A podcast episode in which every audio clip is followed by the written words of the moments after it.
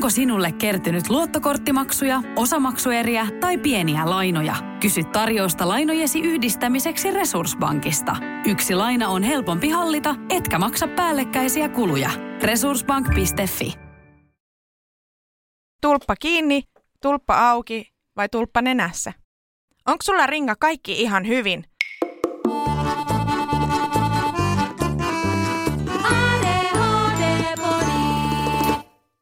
Moi, mä oon Reetta. Hei, mä oon Ringa. Ja tämä on ADHD-podi. Meidät löydät Instagramista at ADHD-podi. Siellä voit laittaa meille viestiä, kommentoida ja vastata kyselyihin. Löydät meidät nykyään myös www.adhdpodi.fi. Tänään käsitellään sellaista teemaa kuin aistiesteettömyys. Meillä on haastateltavana Hanna Hannukainen, joka on Satakunnan ammattikorkeakoulussa lehtorina. Hanna on myös nepsyvalmentaja kouluttaa nepsyvalmentajia ja toimii heidän työnohjaajanaan. Ja Nepsy-teema on Hannalle tuttu myös omasta lähipiiristä. Tervetuloa Hanna. Kiitos kovasti. Aloitetaan vähän erikoisemmalla tavalla, nimittäin me ollaan kysytty meidän kuulijoilta ja Instagram-seuraajilta, että mitä tulee mieleen sanasta aistiesteettömyys. Tästäpä tulis. Mulle aisti esteet, aisti, äu, aisti esteettömyydestä aivan hirveä sanahirviö. Siis mulle tulee tästä mieleen sellainen, että kaikki tämmöiset aistiyliherkkyydet on otettu huomioon. Kuulo, näkö, tunto, haju. Esimerkiksi jos olisi aistiesteetön elokuvateatteri, niin mun mielestä se olisi sellainen, että siellä on erilaisia penkkejä. Saat itse valita itsellesi sopivan. Sitten siellä löytyy korvatulpat, ja sitten sieltä löytyy myös aurinkolasit. Ja sitten, että ylipäätänsä semmoinen tuoksuton ympäristö, mutta sitten siellä on semmoisia hajupurkkeja, jos haluat itse tuoksutella itsellesi jotain. Toinen mielikuva on se, että se on tila, missä sun aisteja ei stimuloida millään tavalla. Eli siis tyhjiö. Kuinka lähelle tässä päästiin totuutta? Mun mielestä se oli paljon tosi lähelle meneviä elementtejä ja tosi hienosti kuvattuja ja bongattu semmoisia, että tila, jossa on hyvä olla. Joskus se tarkoittaa, että siellä on stimuloivia juttuja, joskus se tarkoittaa sitä, että aistit saa palautua. Kuitenkin nykyään taidetaan mieluummin puhua aistiherkkyyksistä, eikä erikseen aisti yli- tai aliherkkyyksistä, vaan se niin kuin yleisnimitys on aistiherkkyys, eikö vaan? Niin, tai ehkä vielä laajempi on tämmöinen aistisäätelyerilaisuus. Se voi olla moneen suuntaan, ja siinä on sitten vähän erilaisia vivahteita myös. Se voisi olla vielä sitten sen yleisempi ehkä. Onko aisti-yliherkkyydet tai aliherkkyydet tyypillisempiä neurovähemmistön edustajilla? Kyllä ajattelen, että on. Tosi moni ihan kokemusperäisestikin kuvaa sitä, että kuormittuu ympäristön vaikka äänistä ja valoista, siitä, että ihmiset tulee vaikka kovin liki. Ja ehkä siinä tilanteessa sitä ei välttämättä niin kuin, tuu niin tietoisesti edes ajatelleeksi, koska ihminen turtuu tämmöiseen niin kuin aistikuormitukseen – ja sitten kun koko iän vaikka elänyt herkkien aistien kanssa, niin, niin on jotenkin sitten vaan totuttanut itseään siihen, mutta sitten ehkä kun rupeaa sitä tietoisemmin miettimään, niin huomaakin, että itse asiassa saattaa tämmöisten tilanteiden jälkeen olla aika puhki. Ja sitten jotenkin askeleet palaa sitten sinne aistikuormituksen äärelle. Onko yliherkkyydet yleisempiä kuin aliherkkyydet? No mä sanoisin, että tämmöistä niin yliherkkyyttä tunnetaan paremmin, mutta että ihmiset ei välttämättä ole ehkä pohtinut niin paljon, että on myös tämmöistä aistihakuisuutta. Eli nauttii sitten semmoisista tietynlaisista ehkä voimakkaistakin aistikokemuksista. Että mä sanoin, että tietoisuus ehkä aisti yliherkkyyksistä on suurempaa. Millaiset ihmiset hyötyy aistiesteettömyydestä? Mä uskaltaisin väittää, että kaikki. Mä jotenkin ajattelen, että aika harvalle on haittaa siitä, että on semmoinen ympäristö, missä on hyvä olla. Ja toisaalta mä ajattelen, että Mä oon yllättynyt siitä, miten vähän tästä asiasta puhutaan, koska me vietetään tosi iso osa meidän arjesta aika aistelle kuormittavissa ympäristöissä. Ja jos nyt lähdetään vaikka ihan niin kuin muksuista, niin päiväkodit ja koulut on jo aika kuormittavia aisteille. Siellä on tietenkin saman katon alla paljon väkeä ja, ja siitä jo tulee niin sitä aistikuormaa. Mutta yhtä lailla me aikuiset, esimerkiksi avokonttoreissa, niin korona-aika osoitti, että osa, osa on nyt sitten päättänyt tehdä sellaisen ratkaisun, että on esimerkiksi jäänyt kotiin, koska kokee, että se pitkäjänteinen keskittymistä vaativa työ voi olla vaikeaa sitten semmoisessa ympäristössä, missä on paljon aistiärsykkeitä. En tällä tarkoita siis, että niin avokonttori on lähtökohtaisesti huono, vaan siellä täytyy tähän asiaan niin tosi tietoisesti kiinnittää huomiota. Mutta mä ajattelen, että sellainen ympäristö, mihin sä et kauheasti kiinnitä huomiota, niin se on yleensä aistiesteetön. Sanoit, että aistiesteettömyydestä ei ole kenellekään haittaa, mutta mitkä ovat sen positiiviset vaikutukset? Jos ajatellaan nyt ihmisen voimavaroja ylipäätään, niin se on sellainen, niin että sitä on sitä voimavaraa tietty määrä. Ja jos siitä nyt sitten kauhastaan, se ympäristö kauhasee siitä jo niin ison osan, että se joudut niin tietoisesti poissulkemaan, älä nyt älä, älä tartu siihen. Ja tämä ei liity tähän asiaan, vaikka sun ympärillä vilisee paljon ihmisiä, sä aina palautat sen tekemisen siihen hommaan, niin se on aina jostain muusta pois. Et se on vähän semmoinen laari, että jos se ympäristö siitä kovasti kauhasee, niin se on vaikka rakentavasta vuorovaikutuksesta tai pitkäjänteisestä tekemisestä tai toiminnan ohjauksesta, jostakin tämmöisestä se sitten niin kuin kauhasee pois. Ja se, mistä mä oon ehkä huolissani, että sitten kun te puhuttiin, että osalla se kauhasu on paljon suurempi, mitä ehkä on niin tultu ajatelleeksi, niin ei saa sitä omaa potentiaalia käyttöön.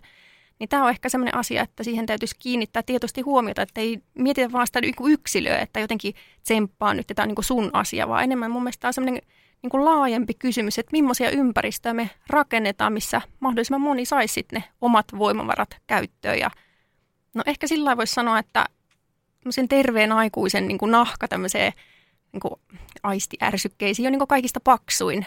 Ja sitten taas, jos ajatellaan lapsia tai jotain erityisen tuen tarpeita tai ikäihmisiä, niin, niin sitten tulee niin eri tavalla niin kuin kysymykseen, että se ympäristö ehkä vielä eri tavalla niin kauhasee niin siitä voimavaralaarista sitten asioita. Ja, ja sitten siinä se kysymys, että kenen tarpeet pidetään mielessä, kun tiloja rakennetaan tai, tai uudistetaan. Haluaisin jotenkin korostaa sitä, että ne aistiestettömät ratkaisut ei ole yhtään kalliimpia. Mikä on jotenkin ehkä se ajatus, että no niin, rahaa pöytää ja aistiestettömiä ratkaisuja, että kalliiksihan se tulee, jos tehdään tiloja, missä ihmiset voi huonosti ja sitten ruvetaan niin jälkikäteen tekemään muokkauksia. Että sitten kun alusta asti pidetään mielessä, että tämmöisiä tarpeita on, niin se on enemmän minusta osaamiskysymys.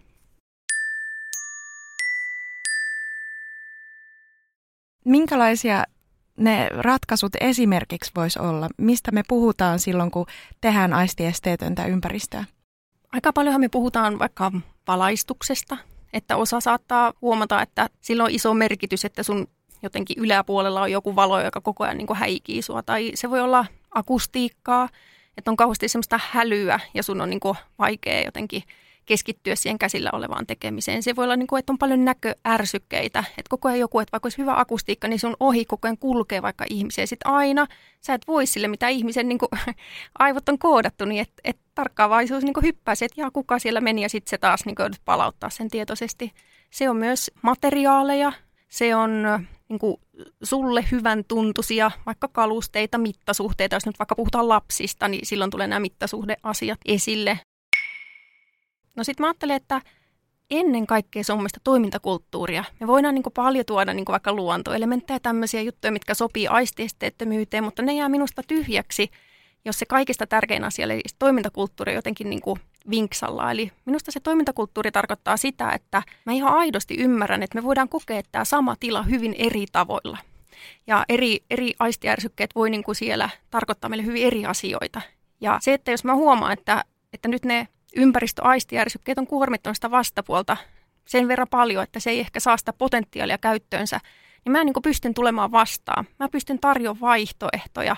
Mä oon niin joustavampi ja ymmärrän, niin kuin, että tämä tilanne vaatii multa nyt jotain niin toisenlaista. Että se ei ole pelkästään jotain värejä tai materiaaleja tai jotakin kalusteiden sijoittelua, vaan ensinnäkin se on se kulttuuri, että me koetaan tämä asia kovin eri tavalla ja mä halukas kuulee, mitä tämä tarkoittaa niin kuin sulle. Onko sulla esimerkkejä jostakin aivan hirvitystilasta, julkisesta tilasta, mikä olisi todella aistiesteellinen? Oppimisympäristöt on ehkä semmoisia, kun siellä joutuu sitten vielä niin paljon niin pinnistelemään ja ponnistelemaan, niin ne ehkä niin nostaa tätä asiaa vielä niin erityisesti esille. Niin oli semmoinen oppimistila, mikä oli semmoinen niin lasinen. Eli siellä ääni kimpoili kauheasti ja niin sitten sä näet koko ajan, että kun siinä kulkee niin koko ajan käytävillä väkeä, niin aina niin se tarkkaavaisuus tarttuu sinne.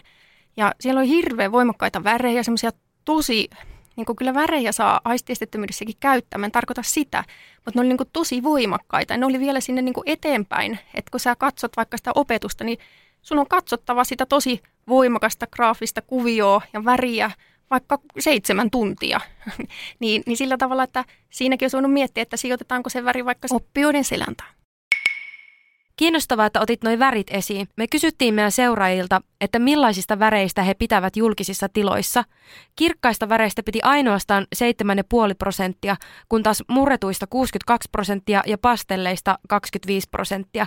Ja se, mikä mua ehkä hieman yllätti, niin mustavalkoisista vaan 5,5 prosenttia. No tämä menee ihan linjassa siihen, että aisteistettömyydessä, jos nyt väreistä hetki puhutaan, niin on ajatus, että värejä saa käyttää ja kannattaakin käyttää. Että kyse ei ole semmoisesta, että kaikki on valkoista. Itse asiassa semmoista tilaa on tosi vaikea hahmottaa, että lattia ja seinät ja ovet ja kaikki olisi valkoista, mutta ajatus on se, että on pikkusen tummempi lattia, keskiväriset seinät, vaalea katto, joka toistaa valoa, niin se on tutkimusten mukaan semmoinen, mitä ihmisen on niin helpoin hahmottaa ja toimia siinä tilassa. Ja, ja väreillä voidaan niin erotella toiminnallisuukset, se voi olla tosi hyvä toimintaa ohjaava juttu, mutta juuri näin, että tämmöiset niin voimakkaat kontrastit, mustavalkoisuus, kirkkaat värit, niin ne on sellaisia, mihin osa niin tunnistaa, että jää oikein niin kiinni ja sitten joutuu niin taistelemaan niistä irti saadakseen se huomio sit siihen, mikä siinä tekemisissä nyt on vaikka se pointti. Niin näähän on siis ihan saavutettavuus- ja esteettömyyskysymyksiä. Miettii vaikka värisokeaa tai hahmotushäiriöistä ihmistä, niin se on hyvin vaikea jotenkin navigoida semmoisessa ympäristössä, mikä on yksivärinen, tai jotenkin, että siellä on ristiriitaisia värejä, jotka sekoittuu keskenään.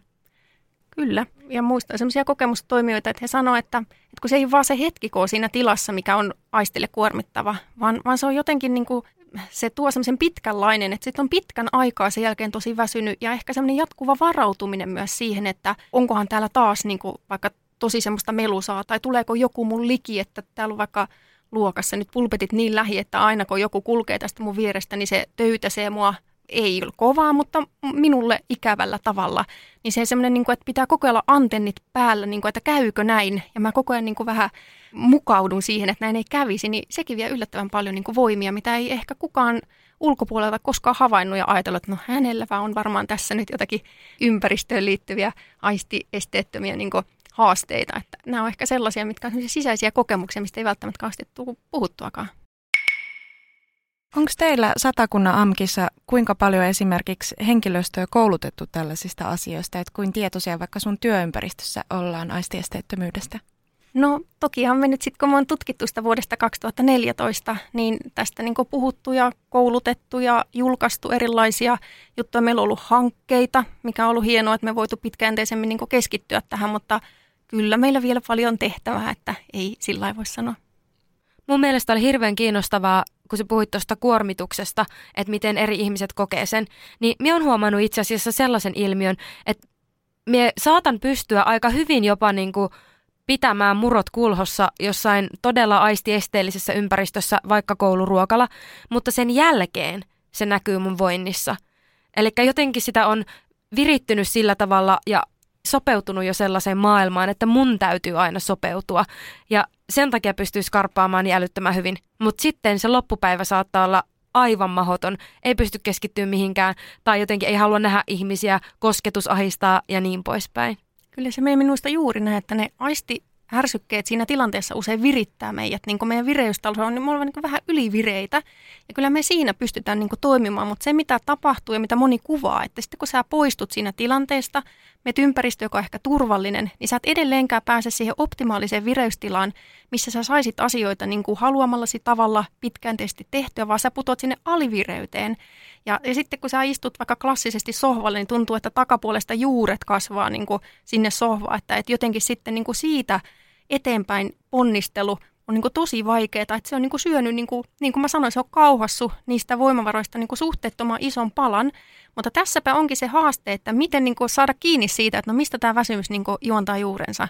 Ei välttämättä ensimmäisenä tule mieleen, että no se on niin kuin se aistikuorma, mutta itse asiassa se on yllättävän iso osa niin kuin siitä päivittäistä kuormituksesta, mikä tulee jo ihan siitä, että me ollaan tämmöisissä kuormittavissa ympäristöissä. Minkälaisilla keinoilla sitä tasataan sitä aistikuorman niin kuin sisään tuloa? Tai mistä tietää, että ne keinot toimii eikä tuukaan sitä kuormitusta? Mä lähden vähän kauempaa. Musta oli tosi mielenkiintoista, kun me tehtiin siis yhdessä hankkeessa yhteistyötä alakoulun kanssa. Semmoisia ihan tavallisia pieniä ykkös-kakkosluokkalaisia. Mä olin todella yllättynyt siitä, miten hienosti jo pienet ihmiset saa kiinni siitä, että mm, minä tiedän, mitä sinä tarkoitat tällä vaikealla sanalla aisti, esteettömyys ja aistikuorma. Eli he tosi hyvin niin kuin sanotti jo se, että missä he mielellään istuu tai mikä on kaikista pahin paikka vaikka omassa luokassa tai ruokalassa. Ja sitten heillä oli myös, mistä päästään tähän sun kysymykseen, heillä oli tämmöisiä niin kuin suojautumiskeinoja, että miten he sitten pärjää, kun ympäristössä sitten on niitä kuormituksen lähteitä, koska sehän nyt on fakta, että ei meidän ympäristöstä nyt täysin haistiesteetön niin hetkessä tule, niin totta kai ihmisillä sitten täytyy olla tämmöisiä omia niin apukeinoja ja selviytymisstrategioita ja esimerkiksi niin kuin tässä podissakin te olette usein puhunut, niin vastamme lukuulokkeet ja, ja mahdollisuus valita oma paikka. Että esimerkiksi siinä minusta oli tosi hienoa, miten nämä tosi pienetkin jo sanoi sen, että jos mahdollista, niin mä menen tonne istumaan, että siinä on niin kuin seinä vieressä ja katto matalalla ja siinä on pieni pöytäseurue. Että heillä on niin kuin aivan selvää, tai että, että en halua mennä yhteisvessoihin, että en pysty siellä niin toimimaan, että tarvitsen sen, mihin saa sen oven kiinni, eikä tarvitse miettiä, että joku siellä kolkuttelee takana. Et en pysty niin toimimaan. Että heillä oli niin aivan selkeitä tämmöisiä jo pienestä iästä löytyneitä keinoja, tai että en mene sinne pukemaan muiden kanssa saman aikaan, että odotan, että se ryysis menee, ja opettajan kanssa oli vaikka sopinut. Ja aikuisillahan on tietenkin tosi paljon enemmän, ja, ja mahdollisuus niin säädellä sitä. Ja, ja sitten tietenkin toivoisi, että lähipiiri niin jotenkin kunnioittaisi niitä, kun on löytynyt näitä keinoja, mitkä sua auttaa. Et ne voi joskus olla vähän ehkä erilaisia tapoja toimia, mutta jos ne toimii sulla, niin jotenkin kunnioitettaisiin niitä. Uskomatonta, miten tämä vei mut historian havinaan ja omaan alakouluelämään. Mä jotenkin muistin yhtäkkiä sen, miten minä ajattelin silloin, että oispa ihanaa olla aikuinen ja voida päättää noista asioista. Eihän me silloin käsittänyt, että kyse on siitä, että mulla on erilainen aistisäätelyjärjestelmä kuin muilla. Kyllä, ja tässähän onkin tietyllä tapaa semmoinen niin kuilu. Että kun on aina elänyt niiden ehkä herkkiä aistiensa kanssa, niin ei tule ehkä sillä tavalla niin puheeksikaan se, että kuinka häiritsevä vaikka joku tietty aistijärsyke, vaikka nyt joku valo voi olla, koska ajattelet, että no näethän sinä sen niin itsekin, kuinka häiritsevä se on, niin ei tule niin puheeksi. Mutta kun ei toinen, jolla ei ole niitä herkkiä aisteja ja aistisäätely erilaisuutta, niin ei koskaan tule edes ajatelleeksi, että tuo valo, kun tuossa soikottaa, niin, niin se tuo sulle niin kuormitusta. Ja sitten sen takia me onkin niin meidän ammattikorkeakoulussa kehitetty tällaista niin kuin työkalua tämän aistikuormituksen ja aistiestettömyyden niin arviointiin, koska meillä on tämmöinen kuilu, että ei tule puhuttua, kun toinen ajattelee, että näet sinä itsekin, ja toinen ei todellakaan ole koskaan asiaan kiinnittänyt mitään huomiota, niin tämä työkalu toivottavasti auttaa sillä lempellä tavalla ottaa niitä asioita puheeksi, eikä tuu semmoinen, että no sinulla on taas joku ongelma ja hankaluus, mitä asia eteen pitäisi tehdä, vaan, vaan se olisi semmoinen niin kuin aika neutraali tapa tutkia ympäristöä ja nostaa esille, miten erilaisia asioita siellä kukakin sitten ehkä haastavaksi tai mieleiseksi kokee. Tämä kyseinen työkalu on ilmainen ja kaikkien hyödynnettävissä ja käytettävissä. Mistä se löytyy? Löytyykö ihan googlettamalla? Joo, löytyy ihan googlettamalla. aistiestettömyys.web.app on se osoite, mutta Googlekin sitä aika kivasti siellä nostaa ja sitä voi jokainen kokeilla ja testata. Sitä voi käyttää kaikissa rakennetuissa ympäristöissä, niin kotiympäristössä kuin julkisissa tiloissa. Ja totta kai, jos me puhutaan kotiympäristöstä, niin siellähän jokainen tekee nyt juuri sellaisia ratkaisuja, kun itse parhaaksi näkee. Käyttää juuri niitä värejä, on sitten räiskyviä tai ei. Mutta julkiset tilat on minusta pikkusen eri asia. Ja me on kuitenkin tässä vuosien myötä saatu tuloksia siitä, että mitkä on semmoisia ehkä parhaiten siedettyjä ratkaisuja, mitkä sitten vähän vähemmän jakaa mielipiteitä, että julkisissa tiloissa sitten pitäisi niinku entistä enemmän kiinnittää näihin huomiota, varsinkin kun mennään koko ajan ehkä isompiin komplekseihin, on ne sitten kouluja tai työpaikkoja tai muita tiloja, niin, niin silloin tämä aistiestettömyyden tärkeys nousee minusta vielä suuremmaksi. Miten tämä aistiesteettömyyden kartoitustyökalu on kehitetty? Tämä oli hyvä kysymys. Me ei suinkaan tätä ole itse kehitetty. Meillä on ollut tässä paljon apuja. Eli tässä on ollut mukana esimerkiksi Autismiliitto, Suomen erityisherkkien yhdistys ja paljon sitten henkilöitä, jotka tunnistaa tätä aistiherkkyyttä, eli kokemustoimijoita. Ja siellä on paljon neurokirjolla olevia henkilöitä ollut mukana. Ja tietenkin sitten me korkeakouluna on niin koordinoitu tätä työskentelyä. Mutta että meillä on ollut aika isokin porukka. Siis tähän lähti tämä työkalun kehittäminen siitä huomiosta, että kirjallisuudessa oli paljon, että aistit on tärkeää huomioida osana esteettömyyttä, piste. sitten me oltiin ihan niin kuin, että miten, että e, emme löydetty niin kuin mitään, että mitä se käytännössä tarkoittaa. Ja sitten me ruvettiin ottaa lusikkaa kauniiseen käteen ja maan yhteen, että semmoisia tavallisimpia, mitä ihmiset niin koki, että nämä mua tiloissa usein vaikka häiritsee tai, tai nämä olisi mulle tosi tärkeitä. Niin niistä sitten ihan pala palalta on koottu ja tosi paljon testattu ja siinä työkalussa on edelleen sellainen ominaisuus, että anna palautetta ja sekin on meille tärkeää. Siinä nimittäin käydään tosiaan kuulijoille tiedoksi kohta kohdalta läpi erilaiset just äänet, värit, tuntuma ja hyvin sellaisia asioita, joita ei ole tullut ehkä itse ajatelleeksi. Eli siinä pystyy kiinnittämään myös huomiota sellaisiin juttuihin, jotka ei ole niin kuin, omaan tietoisuuteen vielä ehtinyt edes tulemaan. Musta on myös ihanaa, kun sä puhut jotenkin siihen tyyliin, että miten saadaan tilasta mukava. Että kyse ei ole pelkästään siitä, että poistetaan kaikki häiriöt, vaan siitä, että oikeasti nautitaan siitä ympäristöstä, missä me ollaan. Kyllä, ja just nyt kun olin viime viikolla sitten työskentelemässä taas, no nyt oli lapsia tällä kertaa, niin heillä oli myös tosi ihanasti löyty niitä, että tämä on ihan se lempparipaikka. Ja, jotenkin niin kuin sellainenkin, että, että voi aina välillä niin kuin poistua hetkeksi ja mennä siihen omaan lempparipaikkaan, kerätä voimia ja jatkaa. Eli jotenkin se, että kun se ympäristö tietyllä tapaa voi sitten sitä omia voimia niin kauhua, niin sitten meillä on kuitenkin niin juttuja, millä sitä pystyy tankkaamaan. Että se ei suinkaan ole semmoista, että pois kaikkia riisutaan, vaan että niitä elementtejä, mitä sitten ne tilan käyttäjät jotenkin kokee, että nämä on mulle niin voimauttavia tässä tilassa, niin niitä totta kai sitten yritetään niin lisätä, että ei se ole pelkästään tämmöistä niin karsimista. Mitä voisi olla ne asiat, joita lisätään? Esimerkiksi jos nyt ajatellaan, että on tämmöinen, missä pitää pinnistellä ja ponnistella, niin minusta tuossa kuulijaviestissä jo tuli sen, että voi valita. On vaihtoehto, että miten minä tykkään istua, tai tykkään koko ajan istua niin samalla tavalla. Tai voinko valita paikkani, tai pienillä lapsilla niin ihan jo semmoisia, mitkä tulee varmaan tuota toimintaterapian puolesta, että minulle on parempi, että on niinku raskaat ruokailuvälineet. Eli et ne ei niinku välttämättä ole niinku kauhean isoja juttuja, mutta sitten kuitenkin on.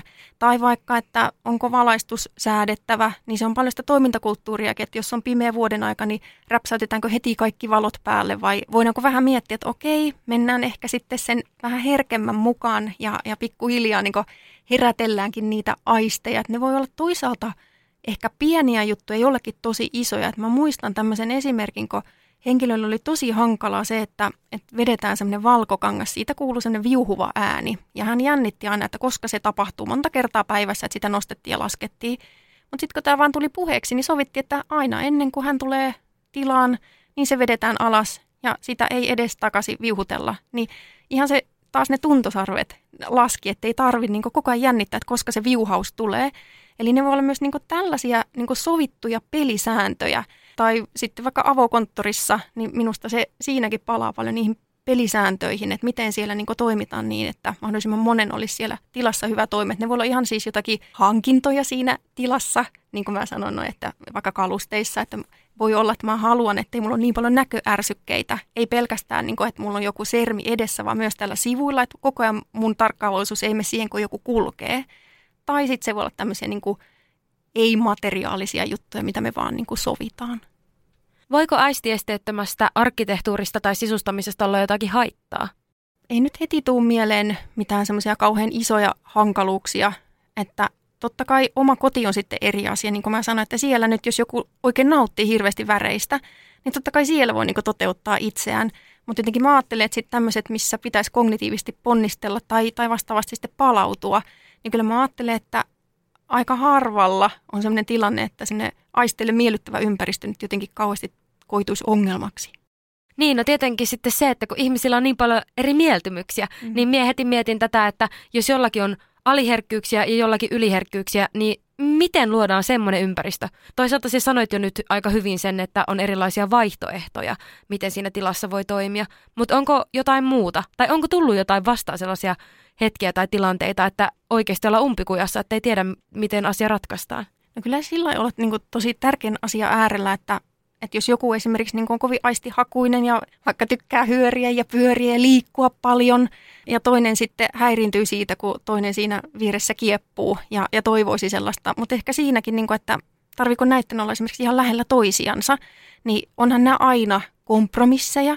Mutta mä ajattelen, että jo tietoisuus siitä, että millaisia merkityksiä ihmiset niin näille antaa, niin tämä keskustelu on jo tärkeää. Että mä niin toivoisin, että päästäisiin sellaisesta, että täytyy niin yksilötasolla aina miettiä, että no, tämä on niin sulle ongelma, vaan enemmän mietittäisiin niin sellaisia ympäristöjä, missä mahdollisimman iso osa voi hyvin, mutta eihän ne tietenkään niin kaikille ideaaleja ole, eikä tässä varmaan sellaista tavoitellakaan, vaan ylipäätään keskustelua siitä, miten eri tavalla me saatetaan ympäröivät tilat kokea. Moro, mitä jäbä? No mitä varasi sukellusreissu Marianien hautaan? Maailman syvimpää kohtaa. Oho, on sulla tapaturmavakuutus kunnossa. Meikäläinen ihan tässä töihin vaan menossa. No why TK? Onhan sulla työttömyysvakuutus kunnossa. Työelämähän se vasta syvältä voikin olla. Kato ansioturvan saa alle 9 eurolla kuussa.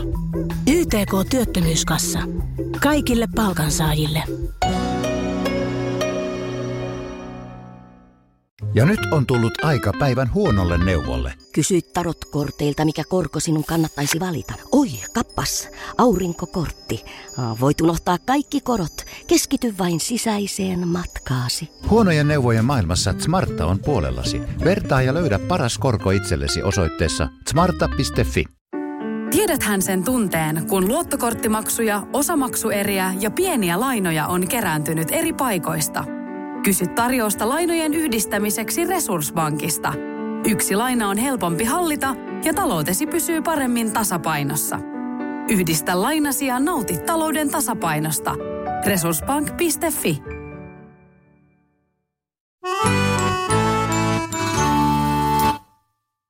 Nythän me ollaan aika pitkälti neuroesteettömyyden ytimessä – koska me tykätään puhua neuroesteettömyydestä ja se on ehkä hiukan eri asia kuin aistiesteettömyys.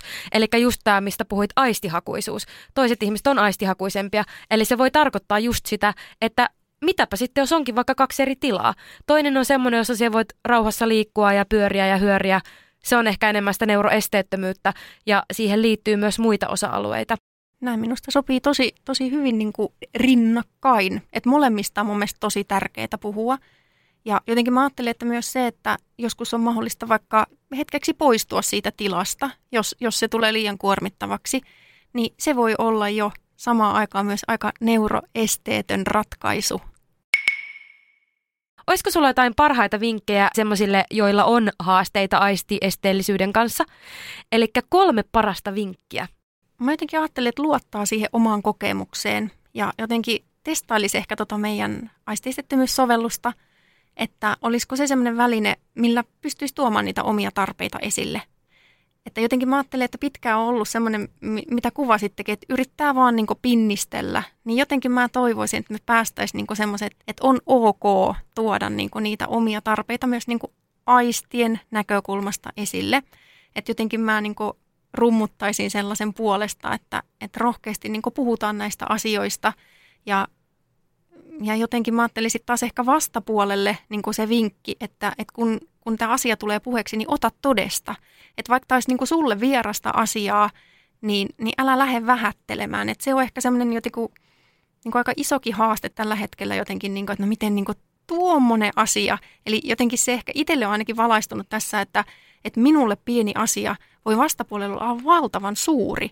Ja jotenkin niin kuin sen äärelle mä niin kuin haluaisin pysähtyä, että – että rohkeasti puhuttaisiin tästä asioista ja otetaan toisten kokemukset vakavissa. Että mä ehkä tällaiseen sen tiivistäisin.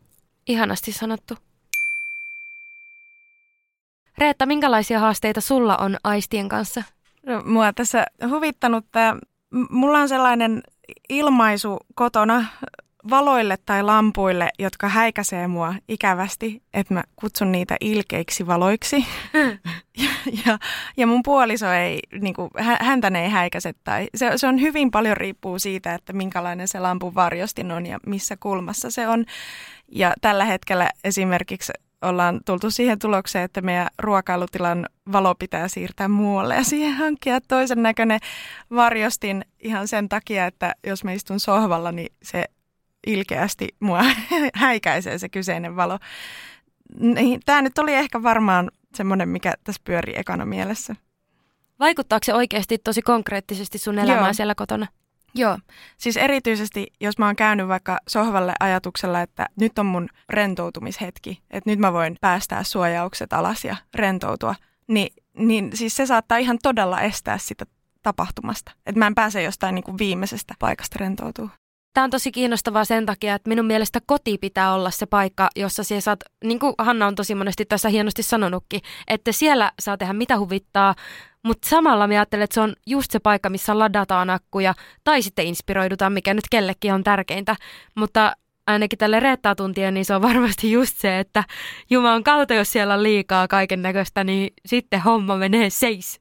Mielestäni oli tosi hieno nosto tuosta valosta. Ja itse asiassa aistiestettömyyden periaatteisiin kuuluu, että usein siedettyjä valaisimia ovat sellaiset, missä se valon lähde ei ole näkyvissä ja häikäisevä. Eli sä puhut juuri sitä asiaa, mikä siellä periaatteissa on esimerkiksi valaistuksen suhteen niin ytimessä. Epäsuora valo ja valon lähde on piilossa eikä häi. Meillä onkaan siis, meillä ei ole ikinä kattovalot päällä, koska kattovalasimissa on jotenkin vähemmän sellaista pehmeää valoa. Ja niin kuin mitä Reetta taas sanoit, niin se, että siinä on tietynlainen varjosti, niin se saattaa pelastaa yllättävän paljon. Mutta kyllä mullakin on kotona, niin kuin, että mieluummin kynttilät siellä palaa. Kyllä, ja sitten ehkä semmoinen, että on eri värisiä valoja, niin osa saattaa reagoida siihenkin, että on niin inhottavaa, että siellä sekoittuu niin eri valonsävyt, että on sitä kylmää sinistä ja sitten semmoista lämmintä keltaista, niin, niin me ollaan niin siinäkin erilaisia, että joku ei kiinnitä tämmöiseen ehkä ollenkaan huomioon. Joo, mien siedä sinistä LED-valoa. Mie siis tein sellaisen virheen, että laitoin yksi kerta LED-valot mun asuntoautoon, koska ne kuluttaa paljon vähemmän akkua.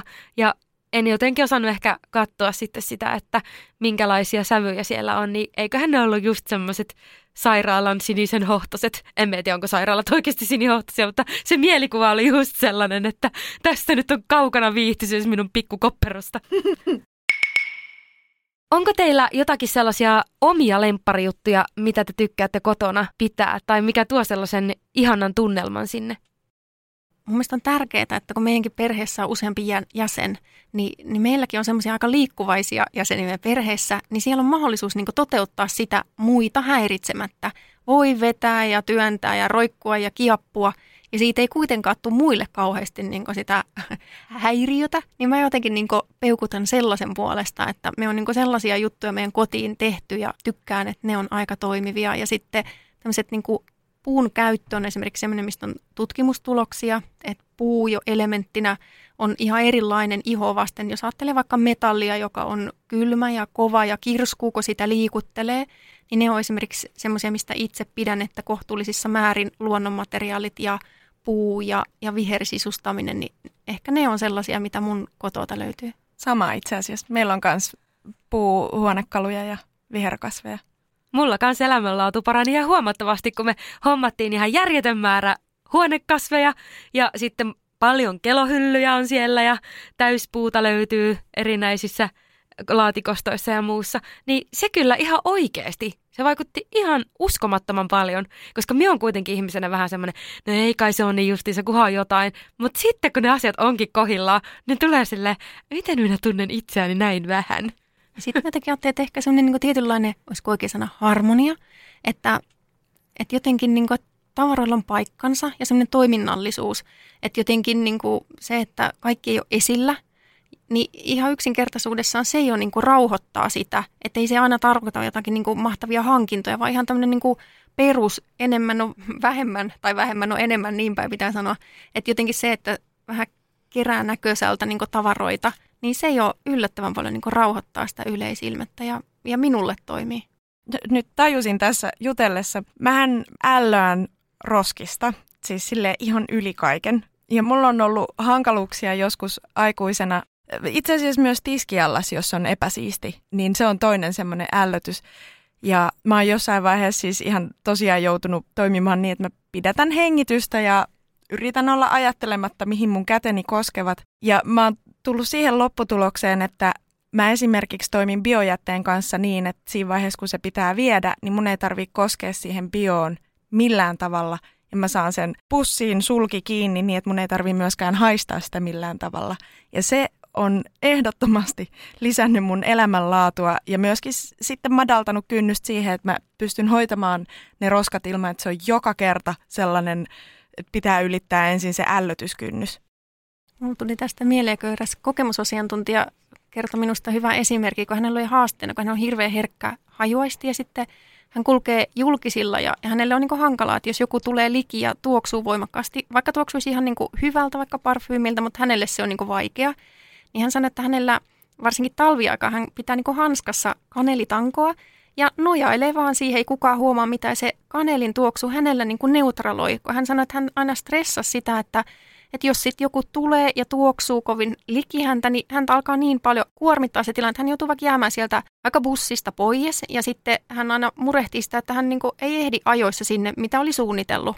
Niin hän sanoi, että jos se tietoisuus siitä, että hänellä on se kanelitanko, niin rauhoittaa häntä, kun hän tietää, että hän ihan varmaan tällä bussilla pääsee perille. Ja mä ajattelin, että minusta tämä oli just tosi hyvä esimerkki, että kaikkia tilanteita ja tiloja ei saada aistiestettömiksi, mutta sitten on löytynyt tämmöisiä, että mikä just vaikka hänen kohdalla toimi. Niin mun mielestä tämmöisiä tarvitaan rinnalla myös.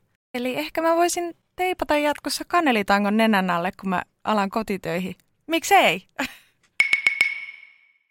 Tuosta tuli myös mieleen se, että kun puhutaan enemmän ehkä just näiden aisti-yliherkkyyksien kautta, että miten niin kuin minimalisoidaan tiettyyn pisteeseen saakka, niin itse asiassa aina on helpompi lisätä jotain kuin poistaa jotain. Ja kun me on myös aistihakunen, vaikka minä olen myös niin aisti yliherkkä, niin mulla on paljon sellaisia keinoja, millä me pystyy stimuloimaan itseäni ilman, että se häiritsee muita. Mutta tämä on hyvin vaikea tehdä toisinpäin. Siinä mielessä oli tosi kiinnostavaa tämä kanelitanko esimerkki, koska voisi ajatella, että se on stimuloiva juttu että periaatteessa tuollaisia vastaavia keinoja voi käyttää myös stimuloimaan. Että jos haluaa jotain tiettyä tuoksua, eteerisiä öljyjä tai muuta vastaavaa, niin niitä pystyy kuitenkin tavallaan haistelemaan ilman, että se on muille häiriöksi. Tai sitten fidget toys, eli nämä fidget-lelut, niin ne on myös toinen semmoinen, millä pystyy tosi paljon stimuloimaan omaa tuntoaistia.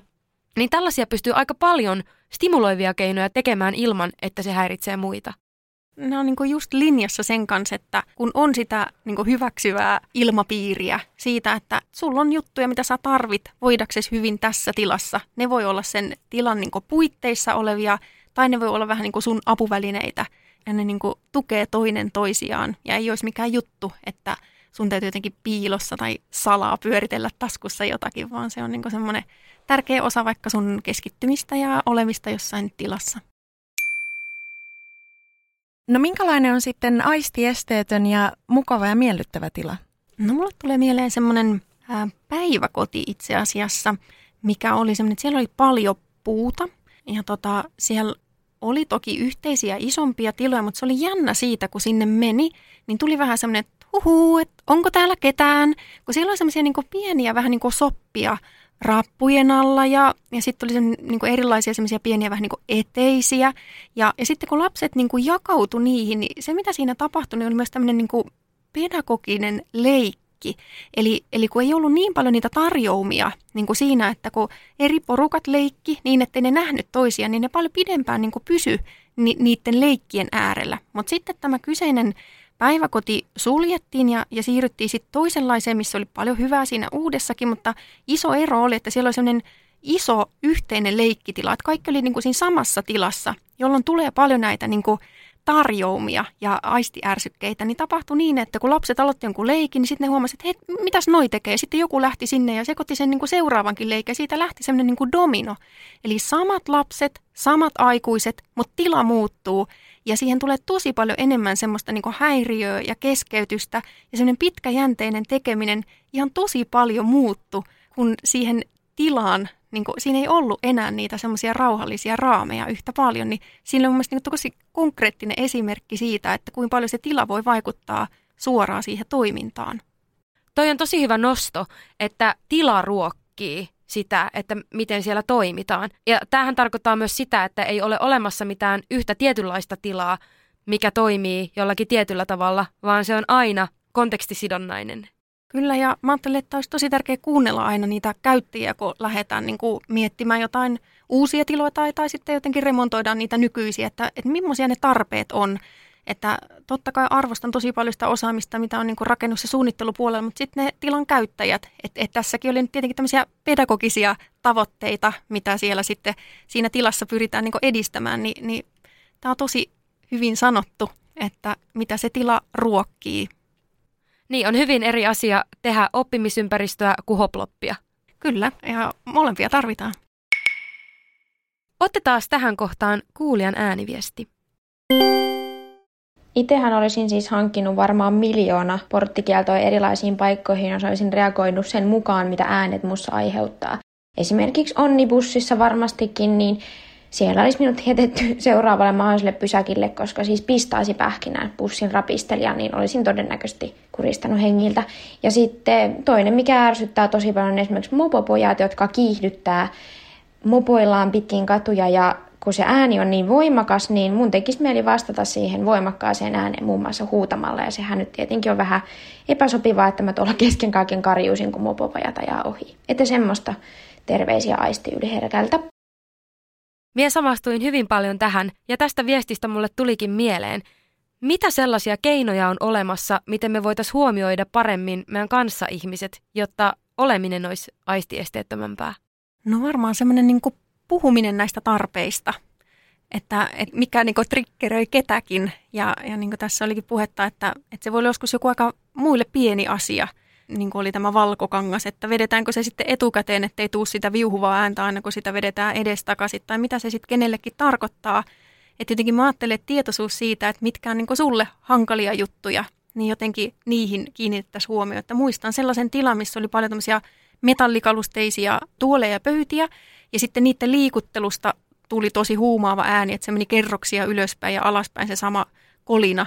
Niin ei ollut varaa hankkia siinä kohtaa nyt uusia kalusteita, mutta semmoiset pienet töppöset laitettiin niihin kalusteisiin ja se oli semmoinen, että aika harvaa se harmitti, että siitä ei kuulunut sitä kauheata riipivää ääntä.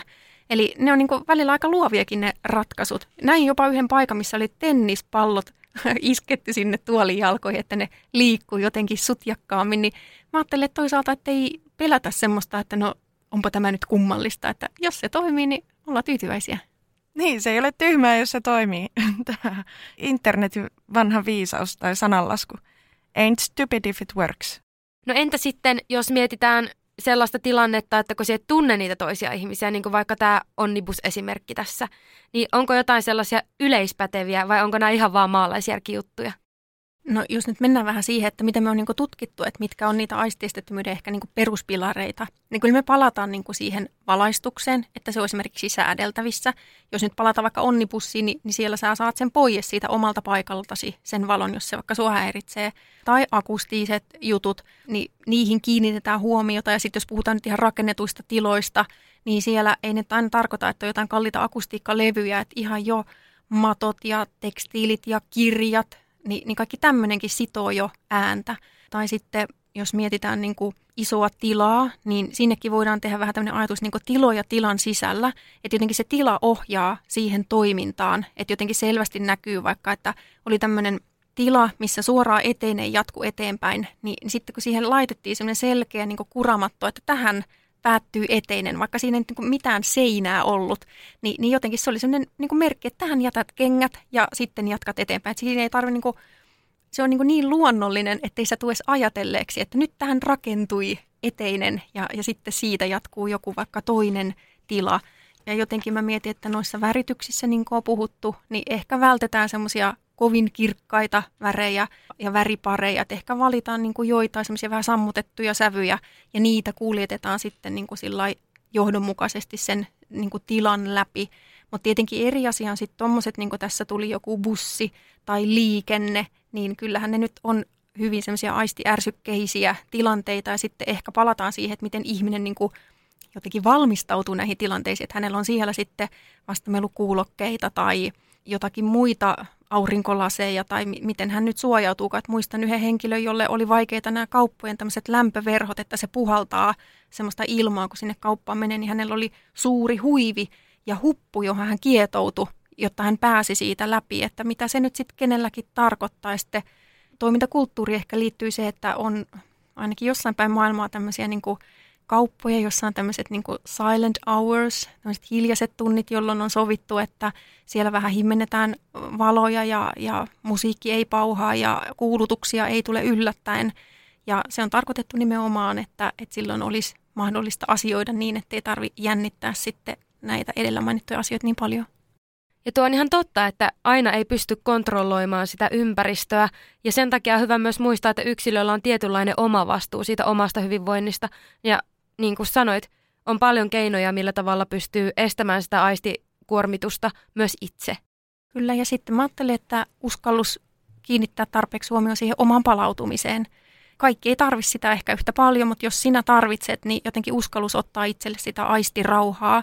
Ehkä ottaa vaikka työpaikallakin puheeksi, että onko meillä täällä tiloja, mihin mä voin vetäytyä hetkeksi vaikka palautumaan, että mun aistit niin tarvii tätä.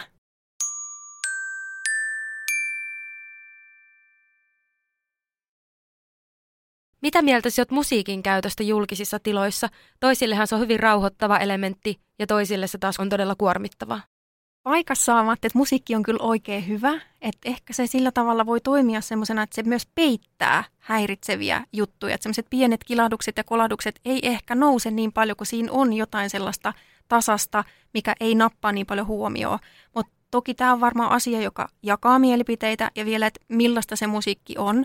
Että ehkä tämmöinen instrumentaalimusiikki, niin, niin voi olla jossain semmoinen niin rauhoittava ja miellyttävä, ja joku toinen taas sitten kokee, että Aa, on niin, niin, niin alkaa kiristää tuolta korvan takaa, kun kuuntelen tätä, että ei varmaan mikään semmoinen niin absoluuttisen niin hyvä aina, mutta paikassaan esimerkiksi, jos on tämmöisiä julkisia tiloja, missä on hälyä, niin tietynlainen taustamusiikki saattaa myös niin kuin vähän rauhoittaa sitä yleistä äänimaisemaa, että, että siinä on kyllä puolensa ja puolensa. Ja sitten kaikki laittamaan palautetta lähikauppaan, että saataisiko sinne Silent Hour shoppailuaikaa. Ja tietysti myös sinne kauppaan voisi järjestää Silent Discon.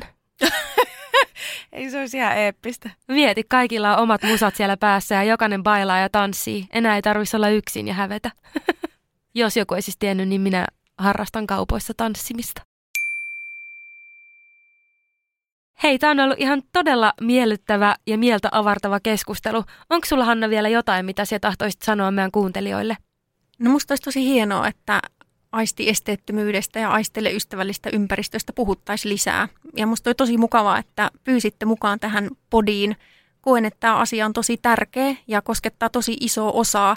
Että jos nyt ajatellaan, että tutkimusten mukaan erityisherkkiä on semmoinen parikymmentäkin prosenttia. Ja sitten jos ajatellaan, että lisäksi vielä lapset, jonka hermosto on kehittymässä, ei tarvitse mitään erityistä, niin heilläkin tämä on niin kuin vielä isompi kysymys kuin ehkä tämmöisellä terveellä aikuisella. Ja sitten jos puhutaan niin kuin neuromoninaisuudesta, niin mä ajattelin, että siinäkin tilanteessa jotenkin tämä aihe on mun mielestä niin kuin hyvin merkityksellinen, että koen, että tietoisuutta tarvitaan, jotta päästään siihen toimintakulttuuriin, että asioita voidaan tehdä vähän eri tavalla. Että vaikka se, että jos joku ei pysty syömään ruokalassa – niin ehkä hänellä voi olla vaikka sitten omat eväät niin kuin varmuuden vuoksi, että ei tarvitse koko päivää jännittää, että mä en voi syödä niin kuin missään kohtaa tätä päivää. Että mä en tarkoita sitä, että eristetään ja sun pitää yksin mennä jonnekin, vaan että sulla on joku mahdollisuus sitten vähän niin kuin vaikka vetäytyä ja palautua ja vaikka tankata niin, että se sun loppupäivä menee hyvin ja sä saat sen sun potentiaalin käyttöön. Että se on ehkä semmoinen tärkeä viesti, että miten jokainen pystyy sen oman potentiaalin puitteissa toimii. Ehkä sellainen vielä, että tämä aihe on minusta sen takia tärkeä, kun näitä aisteja ei saa pois päältä. Että aamulla ensimmäisenä, kun heräät ja silmät aukaset, niin olet kaikilla aistilla tässä maailmassa. Ja sen takia tähän asiaan, kun löydetään uusia näkökulmia, niin, niin jotenkin se positiivinen lainekin voi olla tosi suuri. Kiitos Hanna kohti aistiesteettömämpää tulevaisuutta. Kiitos. Laitelkaahan meille palautetta. Moi moi! Moi moi!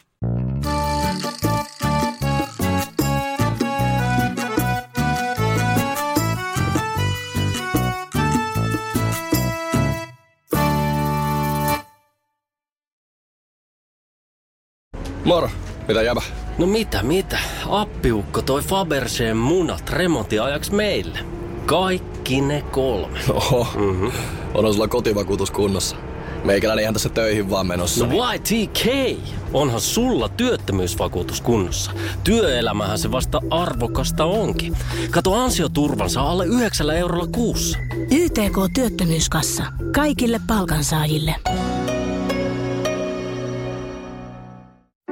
Tiedäthän sen tunteen, kun luottokorttimaksuja, osamaksueriä ja pieniä lainoja on kerääntynyt eri paikoista. Kysy tarjousta lainojen yhdistämiseksi Resurssbankista. Yksi laina on helpompi hallita ja taloutesi pysyy paremmin tasapainossa. Yhdistä lainasi ja nauti talouden tasapainosta. Resurssbank.fi